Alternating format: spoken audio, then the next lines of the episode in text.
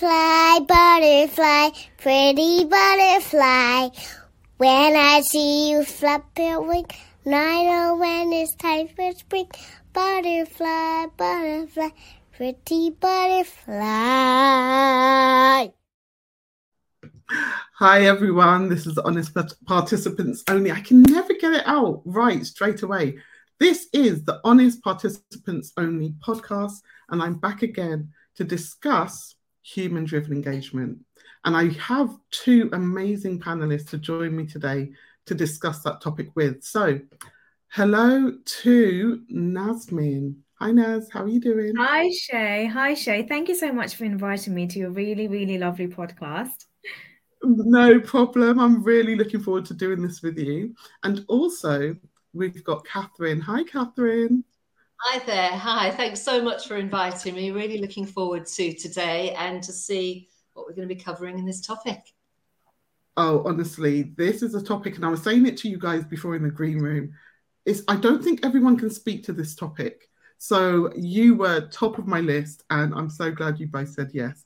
So let's do this. Naz, tell us about you. Who are you? What do you do? Etc. So on and so forth.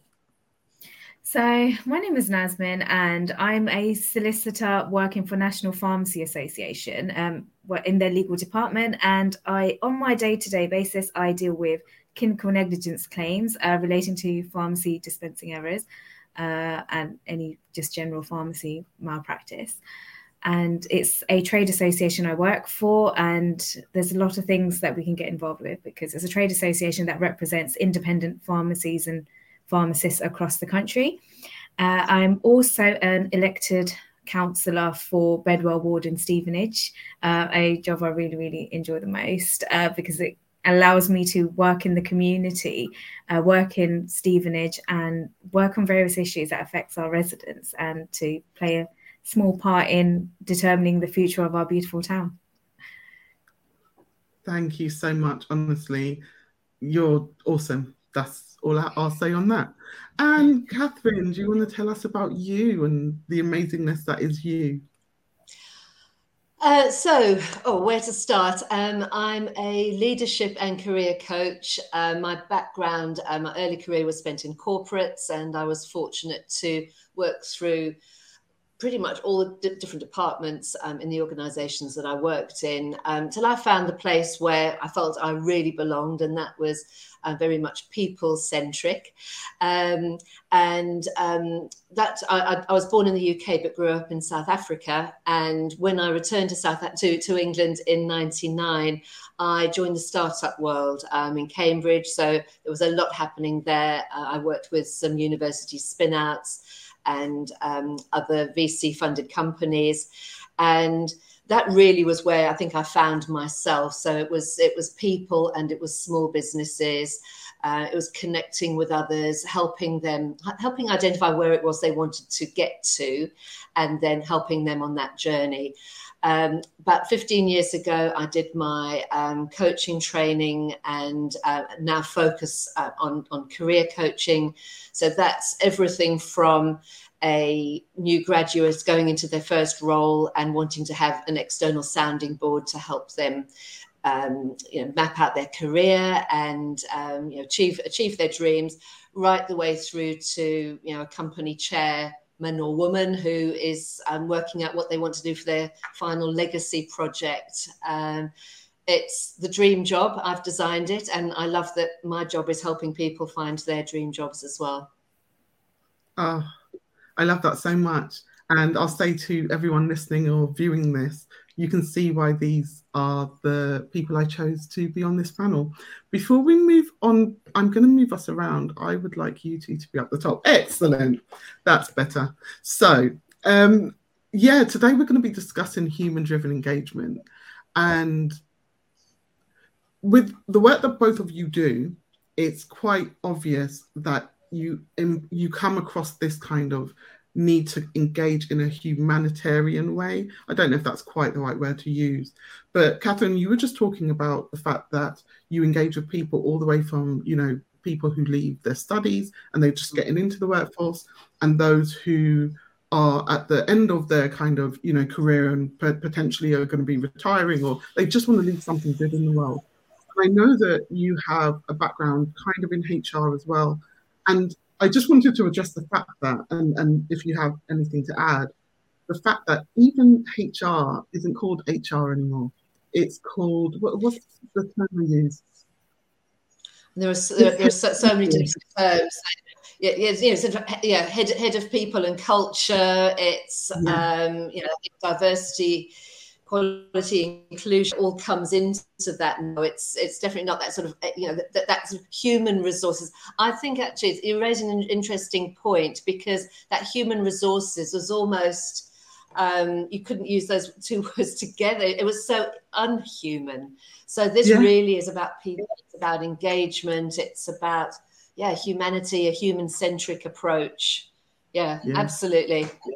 HR got such a bad name. It really did. And I've had chronic illness for most of my life. And when I was worked at Cancer Research Campaign before they became Cancer Research UK, because they merged with Imperial Cancer. And I used to have to go and see HR, because that was before I understood some of my chronic illnesses and I didn't have diagnoses and stuff. And it would just fill me with dread, right? Mm. But actually here we're talking about human-driven engagement, and we're talking about, that particular part we were talking about human resources. It should have filled us with something a bit safe, right? We should have felt that we were safe going to this place to have this conversation. But you're so right. It got a bad rap, and it hasn't. And it still does. It still does. The clients that I work with, their view of their, generally their human resources departments leaves so much to be desired. It's moved so far away from helping people in the organisation to give of their best and to work towards this common goal. It couldn't be further from that. And the more data-driven it becomes, and I understand the need for the role of data, but the more data-driven it becomes, the further away we get from actually getting to the heart of helping people make a difference. So in that vein then, do you think, and this can be to both of you, do you think that this is a phase? Do you think that the focus on human-driven connection, engagement, all of the things, do you think it's just another buzzword that's out there that we will ruin and it will become like HR? And we will then move on to something else? Or do you think there's something in it? I mean, terminology in the workplace definitely has been changing over time. Same goes with HR. We also do have, just very recently at National Pharmacy Association, we had a team called the facilities team. Now it's been rebranded to the workspace team to give a bit more depth to, actually they do more than just taking care of the facilities. They actually do take care of more the general day-to-day of what goes on in our workplaces. So the workspace team, that's what we've had it rebranded. And I think it's just making it a bit more clearer as well. So for suppose if somebody was to join from abroad an organisation, for them to understand, okay, I'll give an example of facilities. HR might be more of a universal term, but facilities might not necessarily be a universal term. Facilities, which department is that? What do they do there? Mm-hmm. So for us to actually have more clearer words so that people do understand better. And again, from an engagement point of view, it's always when we're having discussions with people, even if it's those who are working in these relevant departments, okay, what is it that you feel that you can identify yourself with? Because at the end of the day, we're all very different from one another. Our perceptions are very different from one another. And unless you're working in a particular role, how is it that you want us to portray? How is it that you want us to engage? And how do we collectively work together and come up with a solution? So that was an example I had, which I noticed very recently in one of my workplaces. We've had a department have a name change. Yeah. Yes, I've got a couple of things there. One is around 3/4 of the clients who come to me for career coaching come from different backgrounds. So they've never worked in, or they've worked in the UK, but they started their career in a different country. And they just reach out for that opportunity to say, hey, this is what I'm struggling with. I come from India and I'm told to bring my lunch into work, and I bring it in and everybody goes, oh, what's that smell? Because they're all sitting, they could be sitting there eating, avocado and falafel wraps and or sandwiches, other things. But there's this kind of, you don't want to, you want to fit in, you don't want to stand out, you want to be embraced. You're right. I think it's this whole thing of fitting in. Another work culture thing as well, when employers are interviewing, sometimes if there might be a lot of candidates who have a lot of similar experience, similar education level, but there is an element where they see, will they be able to fit into our workplace? Yeah. How's their personality like? Because as I say, and I've heard it numerous times from senior level when they say, oh, they might be really fantastic at their job, they might be highly educated, but will they fit in with the people? Because one bad apple, they can rot the entire fruit bowl. That's an example I've heard in the past. But I think, is it sometimes we're so scared to be different because we don't want any attention? Because I think it's quite nice, actually, if someone did come into work with a food that I've never actually had before, and the curiosity element, oh, what is it that you're having? Sometimes it can be an icebreaker as well. Yes. Getting to know someone, like even food brings us all together, actually. It does. So I think that point there of will they fit in? I mean, maybe that question needs to be, how do we make sure they fit in? Because they are bringing experience or talent, expertise that we're wanting. So how do we make sure that they, if they come from a different faith, a different background, if they, maybe want to pray during the day, how do we maybe need to adapt? How do we need to adapt the business to introduce more diversity into the business? I think going back to that initial question, Shay, around this, this human. What was it? Human driven engagement. No, it's a phase. Yes. So that is a phrase. Is it something that's a phase and a fad and will? To me, it's a movement, and it encompasses probably the majority of other social movements as well. And how can we make any progress on any of the issues that are being highlighted where we are today, whether it's the Me Too movement, the Black Lives Matter, any of those movements, if it's not done from a human-centric place, if it's not done from a place of share your story, share your lived experience, because that's how we become educated. That's how we can recognize our own prejudices or our own privileges even, and go, okay, I'm learning something here. So to me, yes, we might end up with a different term a few years from now, but nothing gets away from the fact that the only thing that is going to bring us together, whether it's at a community level or globally, is going to be through recognising our shared humanity. Well, that's really well said, actually. Absolutely, because it does start with one movement. It does start with one voice. And one thing I've learned is, whether it's working in the community or working in corporate, people sometimes don't understand the value of how that one voice can make a difference. And it is starting with a movement. One voice can actually encourage other people to speak on things. Actually, this is my view. What do you think? Sometimes differing views are not also bad as well. You get different perception, you learn from it. And when all the voices start to get together, whether it's from street level, local level, from a town level, national level, international level, it does start a movement. And, it would be really good to see how far, this goes as well. I agree.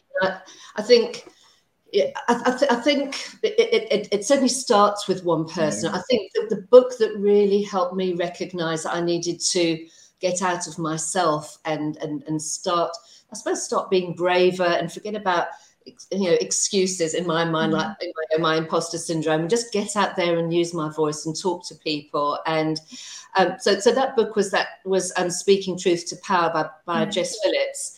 And what she talks about there was, she uses the Grenfell collective as an example of, yes, we've got this message, this change needs to happen, or this message needs to get out there, but do it in an organised way. So, you know, you can take an opposing view, you can be angry, you can, rightfully so with so many of the injustices that happen. But when you are going out there and campaigning for change or campaigning for whatever it is, know what your end goal is. Begin with that end in mind, and do it in that organised way. And that I just learned just reading that, what does the last step look like? You need a concrete plan to be able to get there. And it has to be more than just a grievance. Those were her points. And those really stuck with me as a foundation for bringing lasting change. Honestly, both of you, I feel like we could speak on this one part of the topic all day. And I love hearing you both because, my interactions with you have been all focused on the kind of connection, the dynamic. We weren't just colleagues or friends. We were connecting in a different way. We can pretend to be colleagues and friends with everybody, but it doesn't stick. But I know that you both kind of operate in that way. And someone else, we've got a guest who's just joined us in the studio, someone else who operates in a very, very, very human-centered way is our guest, Adjoa. Hi.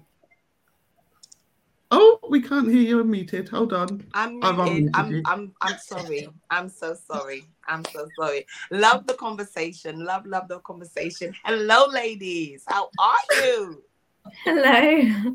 It's lovely to meet you. Lovely to meet you guys as well. Hey, so Jess. Tell us. Oh, hey, girl. So I hope you're okay with what I put down as your description, right? You gave me your name. Leader, visionary, entrepreneur. If I could have fitted more things on there, I would have. So tell us a bit about you. Just say hi to the people and let us know who you are. Well, my name is Adjoa Ramsey. I loved how you put me down, leader, visionary, entrepreneur. I think I am all those things. I am a minister in a church that me and my husband run. But I also run a few women's ministries. I'm also kind of helping people fulfill their dreams and kind of going after what they see in their heart to do. And so there's a plethora of things that I do, but I'm a mother of three amazing kids, the grandmother of one of the most talented young women in the world. She's 8, but she's everything. And then been married to my husband for 25 years. So just a little bit about me, nothing much. And I'm going to do that annoying thing that people do. Does she not look like she's 25? Like I was going to say that as well. I just think, it looks like someone in their 20s, and then they're married to my husband for 25 years. I take it all. Thank you. You have beautiful glowing skin, by the way, I have to say. Very youthful looks. Thank you. I want to say it's my kids. They keep me young. Because to keep up with kids these days, even though all of my children are in their 20s, I just be like, oh, Jesus, I got to keep up with them. So I think that they help me stay youthful. And then my granddaughter always has me doing, we do TikToks and we do stuff. So, life helps you keep that, that youthful grace about you. Oh, well, thank you so much for joining us. I'm not going to expose anything, but obviously, you were here, we're talking about human-driven engagement, and even the reason that you're late coming on is because you were engaging with, in a human-centered way with someone from your congregation, and that, again, is why I chose you. That's why I asked you, because all of you have this element of just being kind first before everything else, and that really comes through when engaging with you. So we've been talking about what human-driven engagement is and whether we think it's a phase, whether we think it's just terminology or whether the principle behind it is going to change. And that's what you came in on.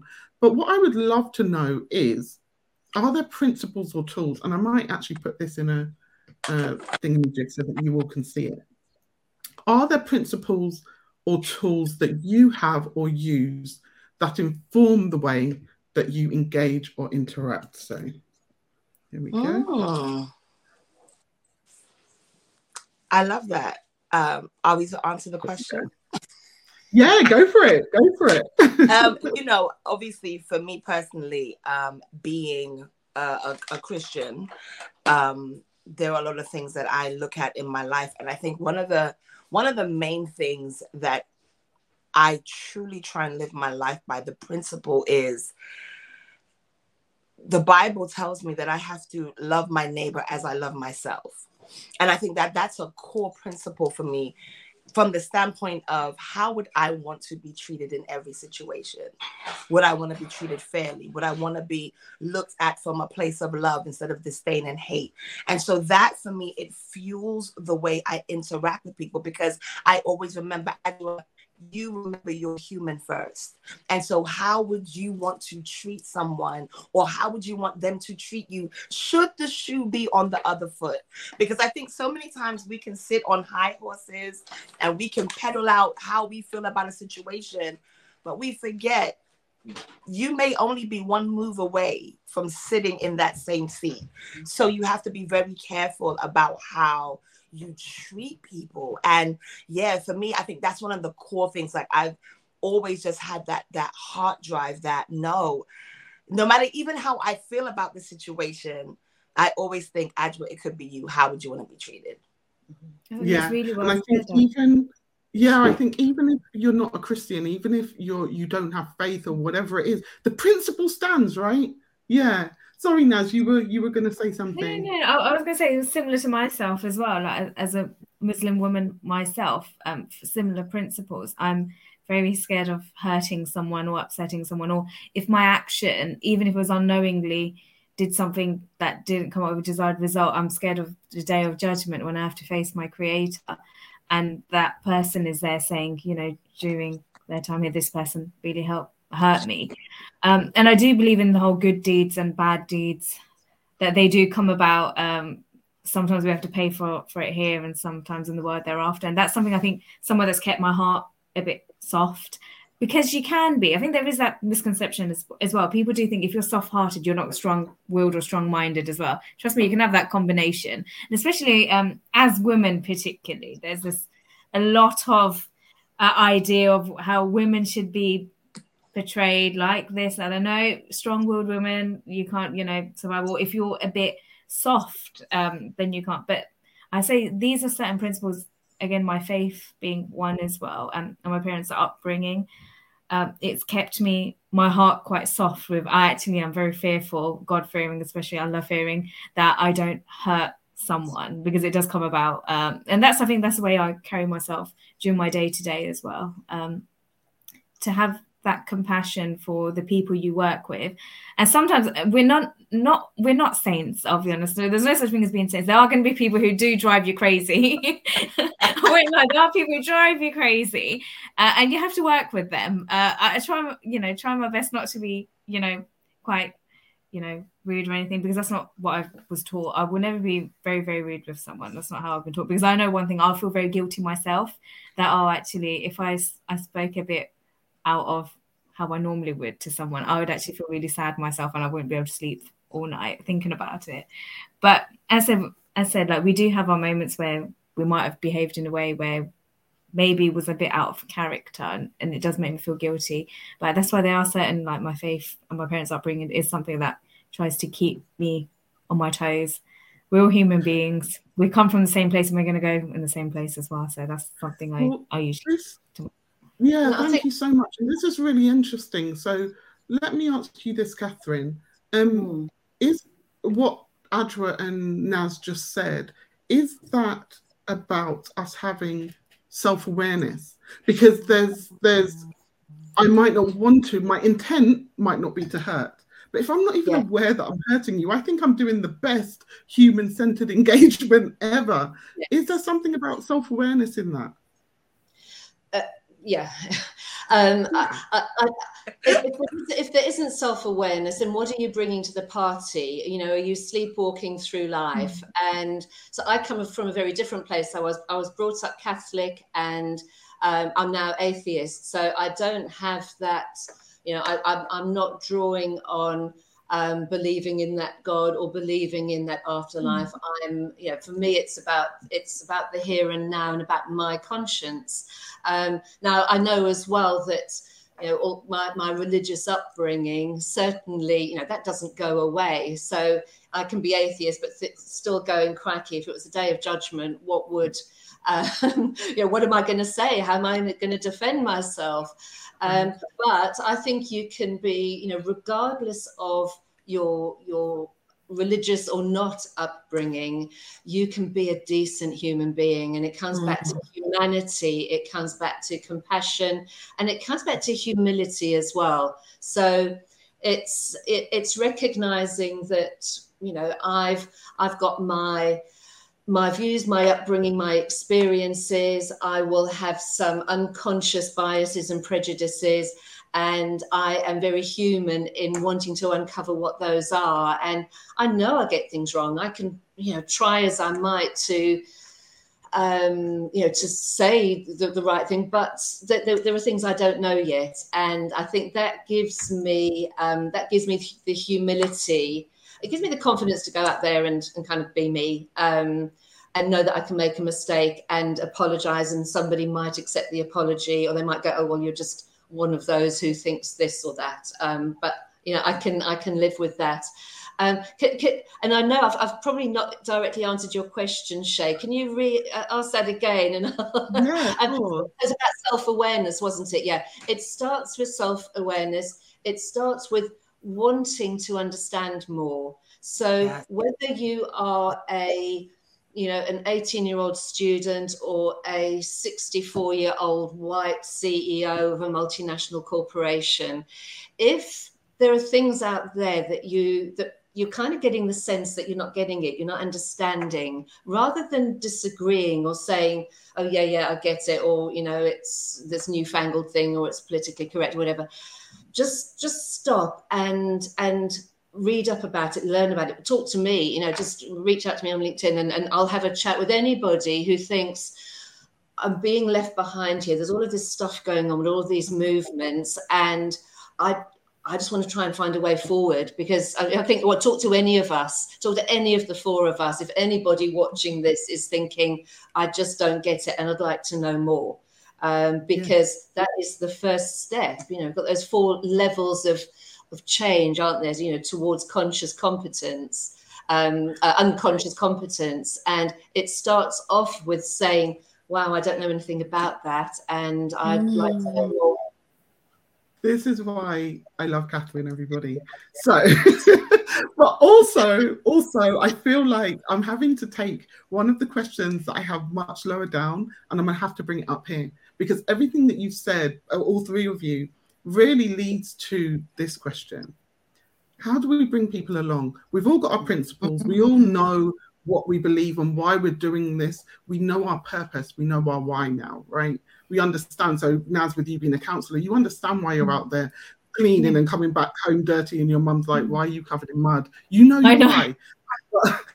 know why you were on a call with people who were in your congregation, and you're just like, "What do you need?" You know your why, Catherine. You know that when you decided that you said it was your dream career, you know that when you decided that this is how you wanted to impact the world, you know your why. Not everyone knows their why. So how do we bring people along with us? So let's start with you, Catherine, if that's okay. Sure. So number one is hearing their stories. So whether I'm working with an individual or a team of people, so I've been thinking back to Tuesday when I had a room full of people in a brilliant small business, and if once I've heard people's stories of where they're at and what they think, I've got that end goal in sight, and it's their goal, it's their shared goal. I can use their words and their experiences to help them move forward. So it's like this collective, I go and stand in all of their shoes. I want to know, I want to understand, I question, I listen. And when I feel that I've got it, and it's not me thinking I've got it, I can then play it back and go, okay, so what you're saying is this, this, and this, and this is why. And they go, yep, or, I wouldn't say angry, I'm livid, I'm furious. But using their language and their words definitely helps you bring them forward. Yeah, thank you so much. Adjoa? I love exactly what Catherine said, because I feel like people's stories build communities. And I feel like if you are able to show them the impact of what this community and what their story can bring to the, let's say, the end result or the end goal, I think it will be so much easier to bring people along. I think so many times we try and bring people along by bashing them with why, this is why you should do this, this is why you should love this. And it's like, well, why should I love that? But if you come to me, like even when I think about it, if you come to me as a grandmother and you say to me, you know, your granddaughter in about 10 years, the one that you love, that you dote on, in 10 years, she's going to need X, Y, and Z. It brings me to a place where I'm like, well, wait a minute. This doesn't just benefit me, and it's not just something someone's trying to shove down my throat, but it's something that encompasses my community and my vision and my heart. And so,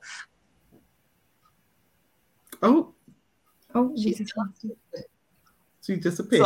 Sorry. I don't know what happened there. I think my mum tried to call me. You know, your mums just never get it. They never understand. I'm busy. Okay, but when you're able, exactly like what Catherine said, when you're able to get the story and the heart behind where people are and where they're going, I think it's so much easier to help them come along with you. Do you know what I mean? I think community is everything. I think people want to feel community. Like, no matter where you go, they want to feel like they belong. They want to feel like I'm not being forgotten. And I think you do a disservice to people when you try and bring them somewhere, but you don't understand where they've been and what they've dealt with. So I fully agree with Catherine. That's why she is who she is. And we just... Everybody is trying to call me, guys. What is happening? But this is how popular you are. That's my answer. A lot of human-driven engagement. Can I add something to what you were saying there? Because it was in the news yesterday, and it was about, I don't know whether you heard it, but it was about those 30 recommendations for the Windrush reform. Yes, and that so the previous Home Secretary agreed that all 30 of those recommendations were going to be taken on board. And yesterday, the new Home Secretary announced that 3 of them aren't going to be taken forward. And one of them was the recommendation to hold reconciliation events for the Windrush community. And I'm raging inside, absolutely raging, because having grown up in South Africa, so as a child in an apartheid regime where I was powerless, absolutely powerless to do anything, but I could see the injustices, to then see what Desmond Tutu did with the Truth and Reconciliation commission. Where they brought together victims and perpetrators to tell their story. It doesn't, I can say it doesn't cost anything. Of course, you know, it costs to be able to do that. But to bring that to bring people together to truly show understanding, that to me changes the future, changes, you know, we can write new history. And Catherine, let me give you the Nobel Peace Prize, girl. Let me give you the prize. Because I think that is, you know, we want to force, you know, this is a conversation. No, I'm not going to go there because I'll go down the rabbit hole. Go ahead. I'm done. No, but you are right. It's so important having the reconciliation and people talking about it, because if we don't talk about what's happened in the past, how are we going to move forward in a future where there is tolerance and acceptance? Yes. And that's something, again, when you see on social media as well, social media, gosh, everybody's a keyboard warrior there. Some people will have, oh, is there any point talking about, American history, slavery, Windrush? Is there any point talking about any of this? It's not relevant anymore. You know, we move on and we go. And how can you move on when we haven't even addressed what's happened in the past? Yeah, honestly. So again, it's accepting in every form, because the thing is, because you can't pick and choose which part of history you're going to accept and which part we're going to move on from. You have to address it all if you want to live in a society where there's tolerance and acceptance of everyone. Everyone should be made to feel welcomed and proud of where they belong from. And at the end of the day, we're all one human race. But if we don't talk about matters that's happened in the past, it's going to make you feel like, okay, that particular group is more favoured than the other. It shouldn't be like that. So Naz, let me ask you this, because you made a good point about social media, and this is actually one of the questions. So when we talk about methods of engagement, it changes when we're in the workplace. So we kind of touch on HR and, occupational health and all of these things. On social media, there are people putting out great content. Some of those become influencers and have millions of followers. Some of those have 30 followers, but they're still putting out great content. In the home, the way we engage is going to be different yet again. And then in our communities, it will change yet again. But you mentioned social media. This is my question to you, Naz. Are we owed engagement? Just because I put out really good content, am I owed a response? Am I owed celebration? Am I owed attention? What do you think there, Naz? That's a very difficult question, but I think in this world, nobody owes anyone anything. I like to say it like that, because I think, okay, if we take an example of an influencer, they think, automatically I've put something up, I should get about 100k likes straight away. It's not like, because sometimes I have seen some content that are fantastic and put on social media, but it's not had as much engagement. And then there's someone who might be a influencer with like about 20 million followers, and some of the content they put up might get a lot of engagement. So it's really hard to say. It all just depends on what content is put up and how much it is actually benefiting the community. And I said, sometimes the truth or something that's quite right, people might find it a bit boring and not engage on, or something if it's like a comedic scene or someone fell off, someone's having an argument or fight somewhere, people are like, this is quite juicy, let me have a look at it. So it all does vary when it comes to engagement. But I think since the introduction of social media, it's been a blessing and a curse at the same time. You'll have keyboard warriors out there as well, sometimes saying if you're doing something good, there'll always be someone who's not pleased with any decision. I think same goes with what happens in Stevenage. There's a lovely Facebook group here, the Stevenage Forum, and someone will put a post up. Okay, this is what's happening in town. You'll have a list of comments which are, this is so exciting, this is happening to our town. And then you'll have a few, why is this being built? Why are we having this here? So it can go both ways. But when it comes to owing, as I said, in this world, nobody owes anyone anything. It's a sad thing to say. But I said, like, when I see on social media, you do see some fantastic content, but might not get the hits as it deserves. But I do think on social media, especially if you're someone who has a lot of following, there is a tiny bit of responsibility on you, and what you put up could have an influence in a negative way or a positive way. And that's what it is. Do we look up to influencers as role models? Because there are some influencers out there who are actually doing fantastic work. And then I look up and I think actually what that person's saying really, really does touch my heart. I could give examples for myself as well. I do look up to Mufti Menk quite a lot because he's quite relatable, and quite a lot of younger people look up to because his tweets and stuff, they're not really specific to always religion. It is actually as an overall about as humanity. So there are some I do look up to, but again, it depends on what way you want to take it, really. There's no right or wrong answer. It's a very difficult question, Shay. Thank you so much. That was a great answer. I'm going to ask you, Adjoa, the answer to this question. Girl, don't play with me. No, you are not owed engagement. This is one of the things, I am sorry, I agree with my sister so much. And I think she said it so eloquently, but I'm going to be her, because I know what was in her heart. I know what's in her heart. This is one of the problems for me with the social media of today, this entitlement theory that we believe because I have expressed myself, I am due engagement. I am due, like you should come and follow me.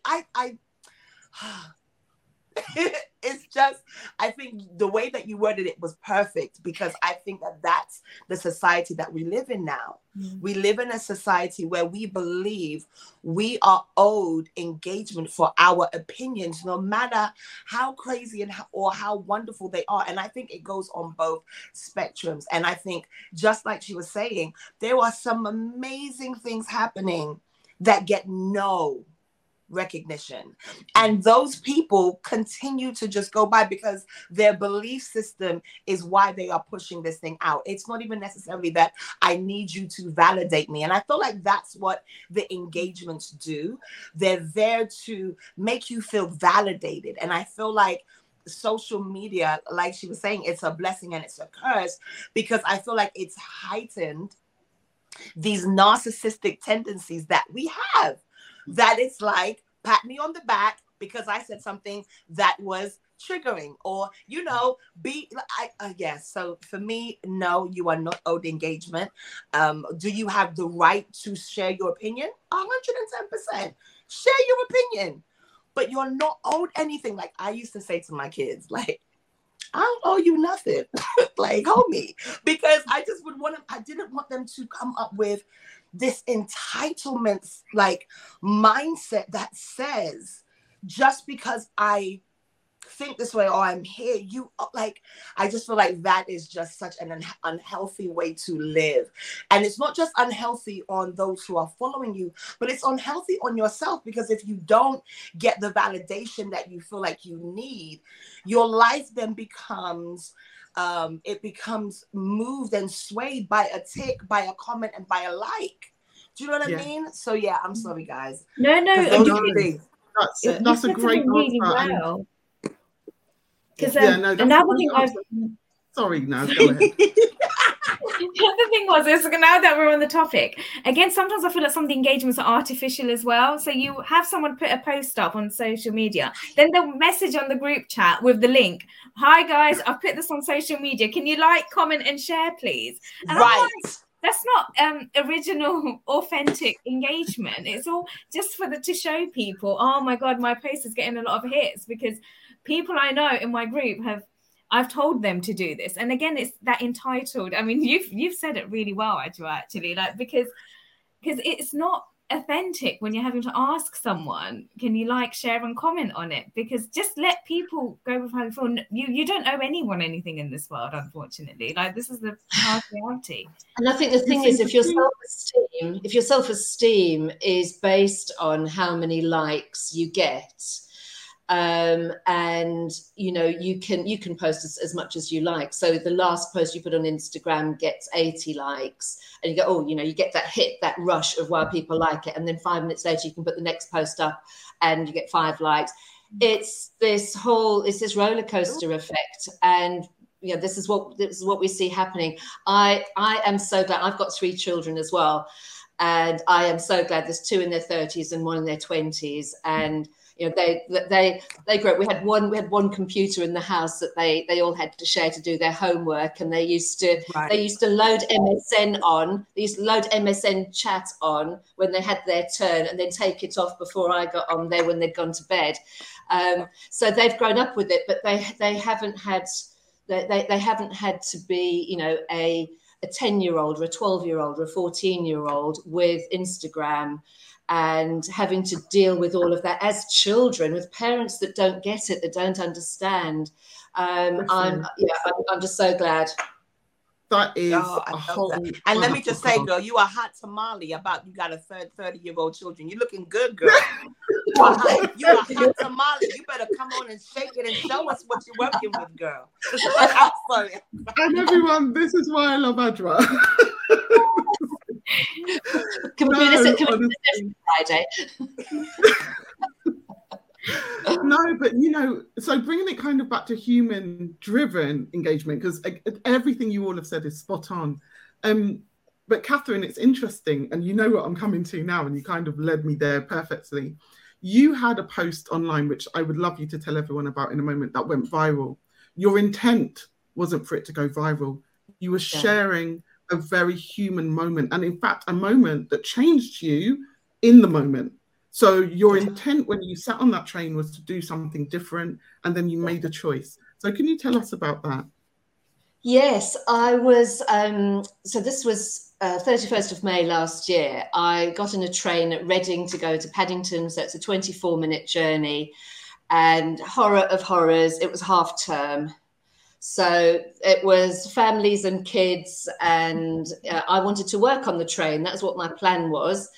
And I sat down, and there was a mum with her two daughters on one side of the aisle, and then the other daughter was on the window seat, and I sat down in the aisle, and I said to her, oh, you know, would you like to swap places so you can sit next to your mum? And she said, no, you know, I'd like to look out of the window. And I thought, okay, you know, I'll get my laptop out. She said, I can't remember what it was she said, but I thought, oh, that's interesting. You know, I'll talk to her. I'll answer her. And she's looking out of the window. And I started to engage with her, and she was engaging with me. I didn't get my laptop out for the whole journey. We covered in those 24 minutes. You know, I know what her favourite Disney princess was. She taught me how to draw a pretzel, which is a heart shape. She kind of just showed me how to do it. She showed me her notebook, and I can't remember which way around it is. She said, yeah, this is it's a cheetah print on the cover. And I said, no, actually, I think it's a leopard print. And she said, no, it's cheetah. I said, oh, I'm sure it's leopard. And she said, well, when I get home, I'm going to check my my wildlife program, and you know, then we'll know for sure. Gorgeous little girl, not precocious at all. That, you know, absolutely not. And the way I actually started off my post on LinkedIn was by saying, you know, introducing it. I was offered a job this morning on the 9:45 train from Reading to Paddington, because I thought, you know, I do want to link this to the fact that I'm a career coach. So kind of what's the story? And so I just wrote down what happened, because towards the end of the journey, we were pulling into Paddington, and I said to her, I loved sitting next to you. Thank you so much. And, you know, maybe one day we'll meet again on a train and we'll be able to carry on, you know, the conversation. And she said, no, I don't think that's very likely. She said, but could you please give your mum my phone number, because we think you'd make a lovely babysitter. And it was I know. So I walked away. I wrote this article that evening. I got 700,000 hits, about like 7,000 likes, 800 comments on the post, I think it was, just with a human story. But I, you know, and at the time I was going from that place of, why, you know, how did I not know it was half term? I can't use these 25 minutes on the train to work now, into the most brilliant human exchange. And she went away without knowing my name. I knew her name because she'd written it on her notebook. But people who actually commented on the post said, oh, you know, don't you want to try and find her? You know, this is a great news story. But no, absolutely not. You know, let's keep, you know, that innocence, that her trusting a stranger and opening up and sharing all of that was, it was just such a privilege for me. Yeah, I love that story. I love it so much because, as you said, it's got the human element. It's got the fact that people engaged with it and saw the beauty in it. The way you relayed the story lets us know that you changed really quickly your mindset of, I've got to get this work done. You know what? There's something more important happening here. And that's the part that I think we quite often lose. We still are intent on getting this done because this is what I need. And we're missing the moments. We're missing the moments of connection and engagement. And that is problematic if we're not even aware of why this matters, right? And really interesting, looking at the people's comments that they actually put on the post. So I lost count of how many people posted their drawing of a pretzel. Because they wanted to try it out. And there were people saying, this is what humanity is all about. You know, let's just stop and And it was just lovely to see the impact that story had on people. And hopefully that does, I think, those sorts of things, you want to have a ripple effect, and that they will then go on and maybe also listen to a child on a train or remember. I don't have small children in my life now, but the magic of, children who are learning, who are curious, who are growing up in this world that, who knows what's going on. They are precious. Yeah. I'm going to share two quite negative experiences. They're going to be short before I come back to you, Adjoa and Naz, with potentially positive examples of human engagement that you've experienced. So get your thinking caps on while I share these two. And they're really key, because again, it's not because they're my experience, but again, it shows you how things can stay with you. And Adjoa, I know that one of them, you will roll your eyes at, because it's about TSA. We'll come to that one after, though. So they are just so aggressive. When I went into hospital for cancer surgery, I ended up in hospital for a month. They had cut me from my ear all the way down to my neck. The scar's still there. You can't see it, and I'm not going to show it to you. Go read my book if you want to know more. Anyway, they had cut me, and my whole, I looked like an elephant woman. All of this was swollen. There was no kind of definition in my neck. I was very, very sick. I have had chronic illness for most of my life. Most days I'm in pain. Most days I have nausea. Some days I can't lift my head. I deal with this all the time, but I am an expert at hiding it. I'm great at it. After my cancer surgery, I could not hide anything. And so that month I spent in hospital, I needed medications, a variety of medications, one of which I still take now 3 times a day, cyclizine, which is an anti-nausea. In the hospital, though, they don't let you take your medication. They prescribe it to you and so on and so forth. When I was in that ward, I think they might have been short of staff. Can't remember.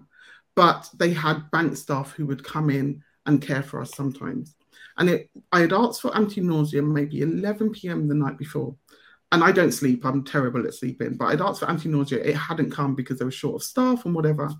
At around 5 a.m., a nurse came in, and I'm going to tell you that she was African. I don't know what part of Africa, which is why I'm using the generalization, and that she was black. And I'm telling you that for a reason, because I'm assuming that she saw my skin color and said, we're part of the same community, which is why she decided to tell me when I asked her about anti-nausea, you don't need it. It's mind over matter.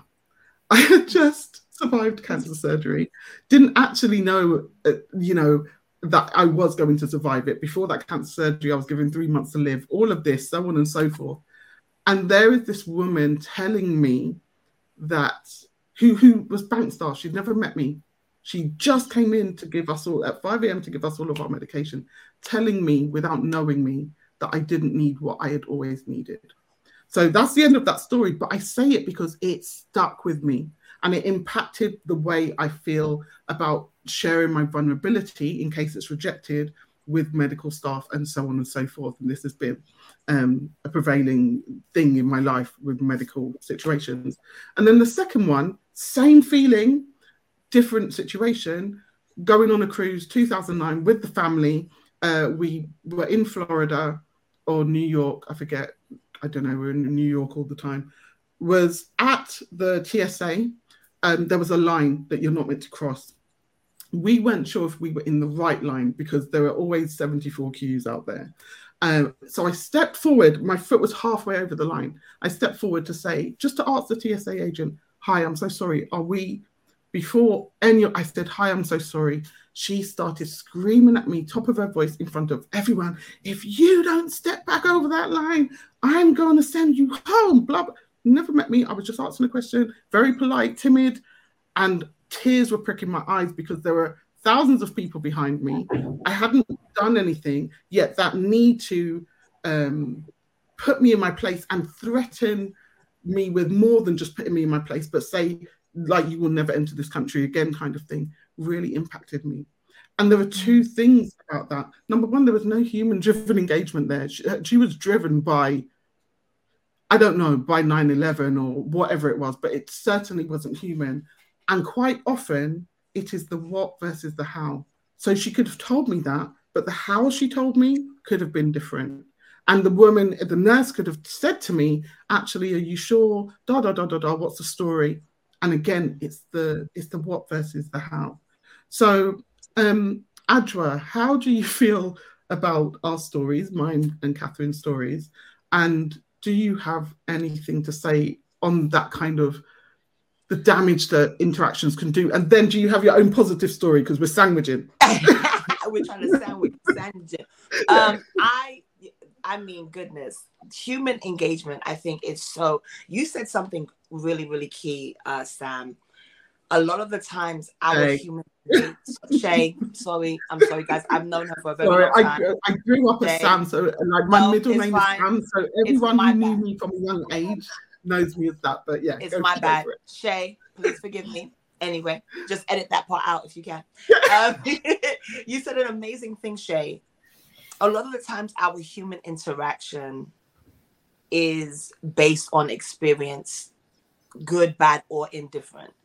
And so listening to your stories and hearing the other side, I'm like, wow, those are responses from what we've been told. Because, you know, especially as Black women, we have been told a lot of the times we can take more than we should. We're strong Black women.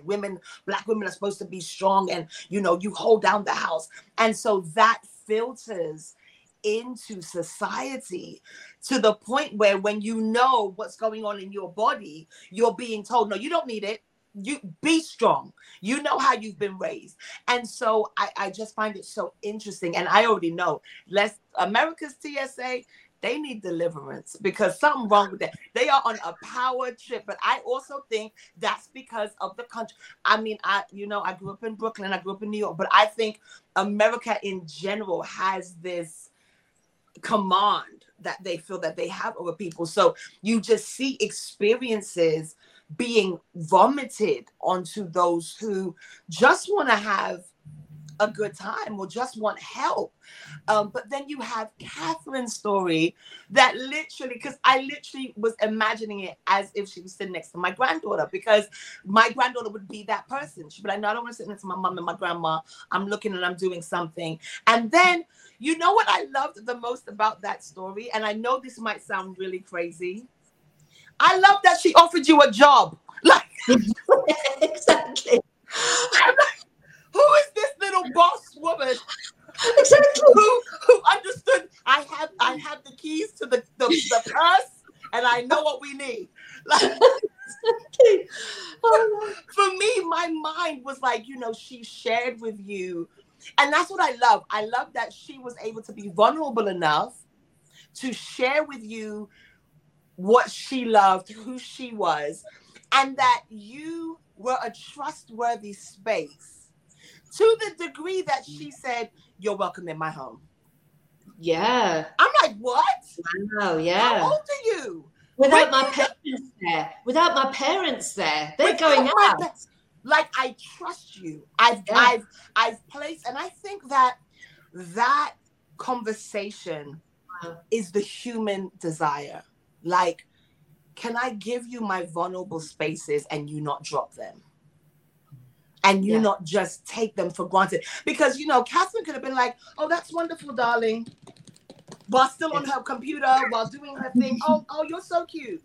Yeah. But the fact that you fully engaged with her, let her know she's a trustworthy space. And I've only known her for 24 minutes. And at the end of that, I feel safe enough to say to this lady, I'll give you a good rep. I'll let my mom know, no, she's good people, mom. This is what we need. That for me blows my mind. And so I think, you know, when we think about this conversation, I think that's how we should always go in it. Like, anybody I interact with, anybody I meet, do they need a safe space at this moment in time? Yeah. Do they? Because the world is like, it's so hard. And people just live a life sometimes so alone because they just don't know who they can trust. And sometimes a 24-minute journey is all they need to know. You're not alone. Yeah. You know what I mean? sometimes a 30-second conversation with you, standing waiting for the tube. And you know what? You know, none of us is perfect. Oh yeah. My children will say, if I'm in, you know, tomorrow, if I'm in the queue at Tesco with one of my daughters, they're going to say to me, like they have, "Mum, you're so impatient. Don't be rude." And I'm going, "I'm not being rude. I'm just in a rush." You know, but you know that poor guy with his Zimmer frame. I'm going, what poor guy with his Zimmer frame? So you know, it's kind of we need to be present as well. Yes. You know? And it's our humanity. Definitely. I think it's like what you said earlier, Catherine, the self-awareness. I think if we intentionally become more self-aware just of our surroundings, just of moments, you know, one of the things that I just find myself doing is if I'm in a park going for a walk, I will smile because I just don't know if they're going to see that. And I remember for my little short story, I was doing a walk in my local park, and there's an idea that I have because I'm trying to go into this filmmaking, directing situation that Shay knows I'm trying to step over into it. But there was an idea I had. And when I was walking around the park, I saw this elderly gentleman, and he was walking his dog, and the dog was elderly and he was elderly, and you just saw them plodding along. And I looked up at him and I gave him the biggest smile because I was like, "You're so adorable." And he smiled back and I was like, "How are you?" And he was like, "I'm good." And we stood there for about 10 minutes from this big smile to this "How are you?" And literally he just started to reel off where he's been, what he's done, the life that he's had, how he came to England. He was originally he was serving in the United States Army, and I mean, told me about his children in Chicago and how he was at one of the first openings of this, and I mean, just gave me his whole history. And I stood there and I said to him, "Thank you so much that you would trust me with something that's so dear to your heart." But then at the same time, when I saw him giving me his stories, the way that his face lit up was like, wow, someone's actually interested. Like, they're not so busy trying to do their power walk to stop and just say, "How are you?" Like, and I think that is something, that each and every one of your stories has shown me. You know, Catherine's story was a "Hi, how are you?" to an 8-year-old, but a young woman. I don't know if she was 8. I'm seven, just yes, 7. Okay, yeah. I'm thinking about my granddaughter. But then also you, Shay, when the woman came into the room, it should have been like, "How are you? Are you okay?" Or the TSA agent, "Oh, are you okay? Because I see you step. You see the, are you okay?" But we're so busy in trying to get over and do what we feel we need to do in that moment, in that time, or the way that our experiences have led us, that we almost miss, I think, like what Catherine's saying, is that moment of compassion and just humility and ability to see someone else and be like, maybe I'm the only smile and the only "How are you" they're gonna get today. Do you know what I mean? So yeah. We're absolutely missing the opportunity to communicate, collaborate, and learn, because we're so stuck in what my purpose is for me or the organisation in that moment. Absolutely, absolutely. Do you know what came to me there was, and you know, this is really going to be ironic, I suppose, is the word, given that I'm atheist, but. When I remember reading this years ago, and I think it was attributed to Mother Teresa, and it was about, when I look at another person, I see God in their eyes, and that's who I'm looking to. And you go, that's how simple it is. That's how simple it is. I'm taking that, Catherine. I'm taking it. Mother Teresa's, I think. Yes. Yes, quick. Tell us your thoughts on it before Adjoa steals more of Catherine's. Well, I think you are right. Sometimes it is that one conversation, that one smile, that makes such a difference. That you could be having a really bad day, but knowing that there is that one person giving you that safe place, let's say that way, for temporarily, you can forget what's happening in the outside world for a bit. And that is actually a blessing and something that I would never take for granted, actually. You know, the world, it's not perfect. It's not all doom and gloom as well. One thing you do learn is it's not always doom and gloom. When there is someone out there, when I remember, I think I was having a really bad day once, and I was, oh my gosh, you know, when bad comes in threes, I actually felt that. And, you know, I had my fairy godmother, I refer to her as, because for me, she is my fairy godmother. He came into my life and, you know, just out of nowhere, we don't share a blood relation, but she's very much like my grandmother. And she was like, okay, what's wrong? And she was like, okay, do one thing, come home, come home. And, you know, over food, homemade food, I sat on her sofa, eating away and just telling her that I've just had a really bad day today. And she was like, just tell me what's happened. And just, it was just, for me, it was a really nice moment. It was really cold, rainy outside. I was in the warm on her sofa, eating her food that she made. And just for someone to just listen to you. And that makes all the difference you want. And then, you know, after, when I left her house, I was like, you know what? It wasn't even as bad as I thought it was. But all my problems just seemed so much more smaller because I was able to just let it out.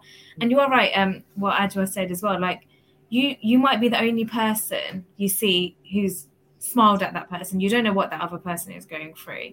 And you can just make someone's day and you just don't even realise. Yeah. Thank you. It's interesting because there's a Kirk Franklin song that came to mind when you said what you said, Catherine, in relation to what Adjoa said. And it's something like, what if I'm the only God they see? Mm. Or, you know, the actual point they're making in that song is, if I'm the only goodness, kindness, safety, you know, shelter in the time of storm, if I'm the only thing, I need to live up to that. I need to be intentional, like you said, Adjoa. I need to be intentional with giving what I have capacity to give. And that brings me on to the next question, and we will be wrapping up soon. But we're all sat here and we're talking about giving of ourselves, and we're all comfortable in this position. I'm not even sure how to answer the question, but I'm sure you will all know how to answer it. But the question is about safeguarding our capacity, knowing when it's okay to give and knowing when right now, actually, let me allow God or anyone else or the universe, let me allow them to take care of this need because I don't have it. And I say that because I've been in that situation many times where I gave because it was the right thing to do and because I'm like, well, I have what they need, but what I didn't have is what I needed. And that was just that I wasn't astute enough to know I didn't have capacity anymore in this moment. My well was emptying. So, yeah, what do you think about that? Is there anything, and, you know, just a couple of sentences or whatever, is there anything you have to say about safeguarding yourself and protecting your capacity? Yeah, you go first, Catherine. We just following your lead, girl. I'm gonna take everything you're saying, though.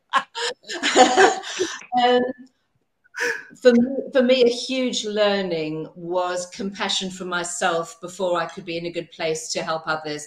It was completely against everything I'd been taught. Because I went from, you know, early days of Sunday school where you're, you know, Jesus is precious lamb, you are this precious, to being, you know, in the Catholic faith, the biggest sinner that's ever walked the face of the earth, and repent ye shall. So it was all about, you know, you've got to be good, you've got to be out there for others, you've got to be giving. And, you know, my partner said to me a few months ago, she's very, very insightful. She said, what's your capacity? And I said, I don't even understand the word. Because maybe it's unlimited, but what I do know is that I can motor on for 72 hours without sleeping because I'm on a mission, I'm talking, I'm working, I'm doing, but you know, I'm 55, I'm 56 years old. I cannot pick myself up like I used to be able to do. I have to look after myself first. So I referred then to, like, you know, Buddhist teachings around compassion for yourself first. so that you are then rich enough to be able to give to others. And it's about, for me, and it's something that I work with my clients all the time, you know, there are, you know, three key things that we need to be able to get out there every day. And it's sleep, it's nutritious food, and it's exercise. And if we're not doing any of those three things, we are not going out there as the best. Oh, the sun's just come out as the best version of ourselves. And it's a hard thing to do. It's a hard thing to do for women because we're told, you know, you've got to be the person. You're the nurturer. You're the, you know, you can do anything, but we can't do everything. And if you're not looking after yourself first, we have to safeguard our capacity, to put it back into your words, Shay. I agree with what Catherine just said, because I know full well, like, if we don't take care of ourselves, we're not going to be able to do our work properly. I know last year when I got elected as a councillor, at the same time, I also qualified as a solicitor, and working both, because I was learning the ropes for both new roles, and I was working around the clock. Now I'm a bit better at that. I give myself half days off, but before I wasn't. I'd work around the clock, and I did suffer like two burnouts in the space of 6 months. And when I had my burnouts, it literally meant I was ill and gone for a whole week at a time. So the fact that I was working so hard because I wanted to, you know, do my job properly, but it also meant that I wasn't productive during the weeks that I was having burnout. So there wasn't point not taking care of my own health if I couldn't even do my job properly after. So that's why one thing I learned was really important is learn to say no, because as women, we are expected to be, I don't know why there's this idea that women know how to multitask, know how to juggle everything. Actually, we don't. I don't think the sole responsibility falls on us, actually. So we're expected to balance everything together. So now I've learned to say no. When I see my schedule is looking very, very tight, I have to give my apologies. I say, I'm very sorry. I can't even come for 1 hour even, because it's not going to fit in. So now what I do is I do give myself half day off in the week. So in that half day off in the week, I do whatever I want to do, and I don't put any commitments in, because that's something everyone is entitled to, a bit of a break, because as said, like, you have to be in the best of condition if you want to do your work or do the things that you enjoy, because there's no point having burnout. So now, thankfully, I haven't had burnouts in recent times. Wonderful. We love that. Let me say this. I think Catherine, you said something that I'm taking again. You said women are told that we can do anything, but we can't do everything. And I think that paradigm shift is what a lot of us need, because we feel like anything and everything are the same thing. Yeah. And they're not. And then also with Naz, I love the fact that, you know, you're saying, I'm now giving myself this time to just fill my cup, because I'm always like, okay, have a week out sick or a week out on holiday. Which one would you prefer? I prefer a week holiday. And so if you know that you are constantly going in this space and this vein, put yourself first. I have hit burnout more times than I like to admit. But one of the things that I've really realized was, Adjoa, you cannot give from an empty cup. Yeah. I cannot pour from a cup that is not full. I cannot pour from a cup that isn't nourishing me first. I think so many times as women, like you guys have said, and we know this, we nourish everyone around us. We nourish family, we nourish kids, we nourish partners, we nourish workplaces, we nourish everything but the thing that is giving the nourishment. And so for me, I have been very intentional with myself to say, Adjoa, are you full? And if you are not full, pause everything else. And my family, I bring people in. I'm like, let me tell you something, y'all. If you don't want me to go crazy, you better leave me alone for about 5 minutes, because otherwise we're all going up in smoke. You know? Going to hell in a handbasket. You know, but I have just learned that no is my best friend, and sorry, I can't today. Because there is just a space that I realize if I'm not taking care of me, if my mind mentally, if I'm not there, if, and even like when you were saying that word capacity, because I love that, that's been like my trigger word this year and the ending of last year, because I really believe capacity is not a bad thing, because what it does is it shows you what you can and cannot hold. But sometimes when we're looking at our capacity, we're thinking of it from a standpoint that I can, like Catherine said, I can do everything. Yeah. That is crazy to think that, because something, and you know, something is going to give. And so for me, when it comes to this subject, I am so keen on being good to me so I can be good to others. Yeah. I love that. It's interesting that you mentioned about what you can hold, because and I'm going to share the screen in just a second as we wrap up. I deliver some EDI training, and on that training we do an exercise where I ask people to go and get a bowl of water, make sure it is nearly overflowing, and I ask them to hold the bowl in front. And then they're holding it. And I say, okay, I'm going to ask you a series of questions. And as I ask those questions, if it applies to you, remove a finger. And every time something applies to them, they remove a finger. And at the end, I'm like, how does it feel holding that bowl? How does it feel? Is the weight of it overflowing? And typically when we do that exercise, we're talking about how it feels for communities that are typically underrepresented when you're asking them, but we're making it available for you. Just come in, just do this. And they've got two hands on a bowl that is overflowing, and they're just trying to keep the bowl upright. So that's what that I'm made taking me think that, about. Sam. I'm taking that, Shay. Oh, you can take it from Sam. I don't know who that is. Sam. I'm taking it from Shay. Shay, I'm taking that. You just need to come onto one of my trainings. I'll invite you onto one of my trainings. So this is just a thought that I would love to leave you with before I ask you the final question each. So it's one, again, on my human-driven engagement training, I get them to think about this. We often operate from a place We often operate from a place where we think a verbal answer is definitive confirmation, but the real answers are often found in the unspoken.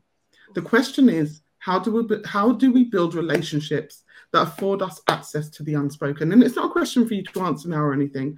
It's something that I want to leave with the listeners, with the viewers, when you're thinking about that human-centered, human-driven engagement. Remember that it's not just what people tell you. People will tell you what they think you want to hear quite often. When surveys are given out, typically we give the questions that we know will lead to the answers we want. So let's start also thinking about the things that are found in the unspoken. And then I've put together, and I know it's quite small on your screen, but I've put together a couple of key things that are key to driving human-driven engagement.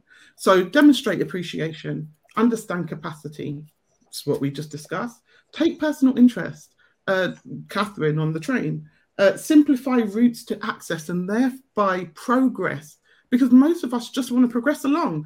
But if I don't have access, I'm not going anywhere. I'm not going in that direction. Learn to listen with humility.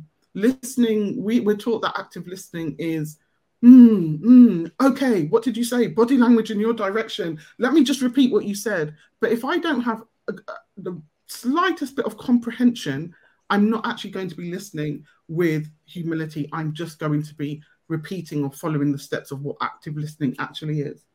Understand the nuance in individuals, communities, and in our cultures. We're not all the same, but we're not all completely different. And that's really important. And then understand culture. There are 8 things. Understand culture, inclusion, and belonging. And I know that these, like we spoke about before, the terminology might be a phase, but the principle will always stand. And then finally, take purposeful actions. And then final slide for you, because this is not a class. The benefits of that include it will build confidence, it aids effective collaboration, it impacts our lived experiences, unlocks potential, informs outcomes, and it empowers. And, you know, why wouldn't we want to, you know, engage in human-driven engagement? I use the word engage twice, but pretend you didn't hear it. Why wouldn't we want to? You know, it's so important. It is what makes us so amazing in the world. So in wrapping up, my final question to you is, and we're going to go around the screen in this order, so Naz, and then Catherine, and then Adjoa. My final question to you is this. What would you say to anyone who wants to tap into their ability to drive connection in a human-driven way?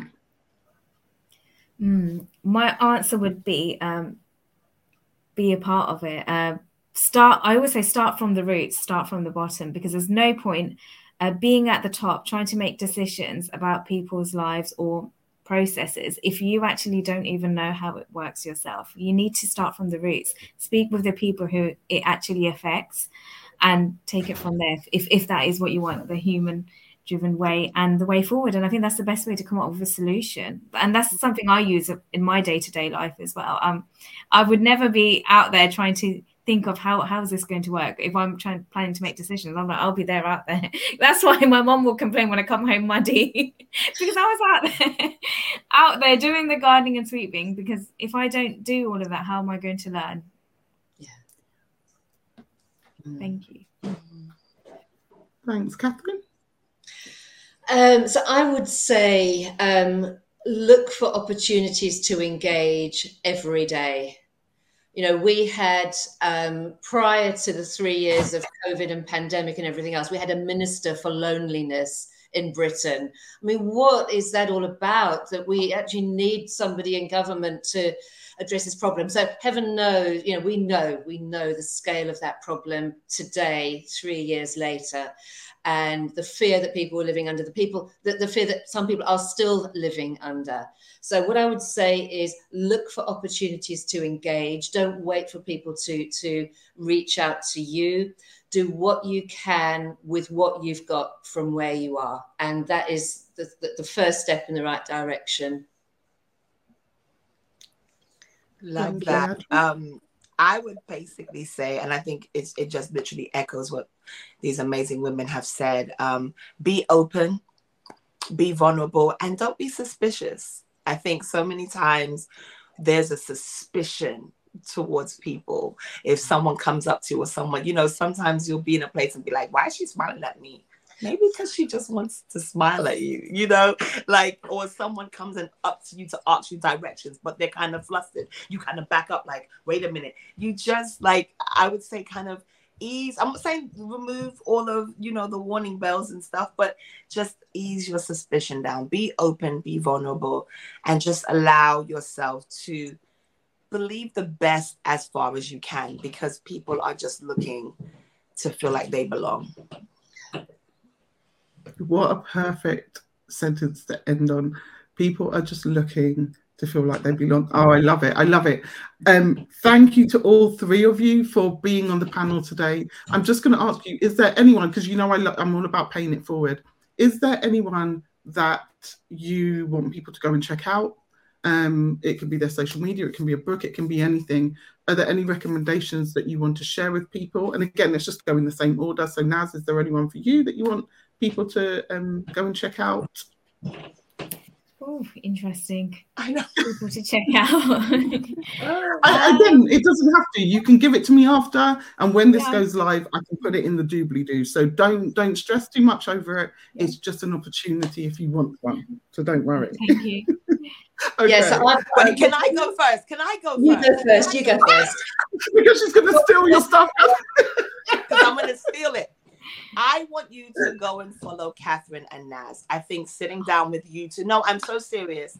Sitting down with you two, all three of us being from different backgrounds, different belief systems, but literally listening to you guys, you fed me today. Like, I feel like my soul has been fed by amazing women. And I feel like sometimes, you know, we're sending people to all these wonderful spaces, but actually there's answers right before you. And so for me personally, I'm about to go and follow you guys. So if I'm going to follow you, I want everybody else to follow you, because you both shared from your hearts. And I feel so much more connected, and I feel so much more seen not even just from a standpoint of my thought process, but as a woman, I feel like you guys have really kind of poured into me.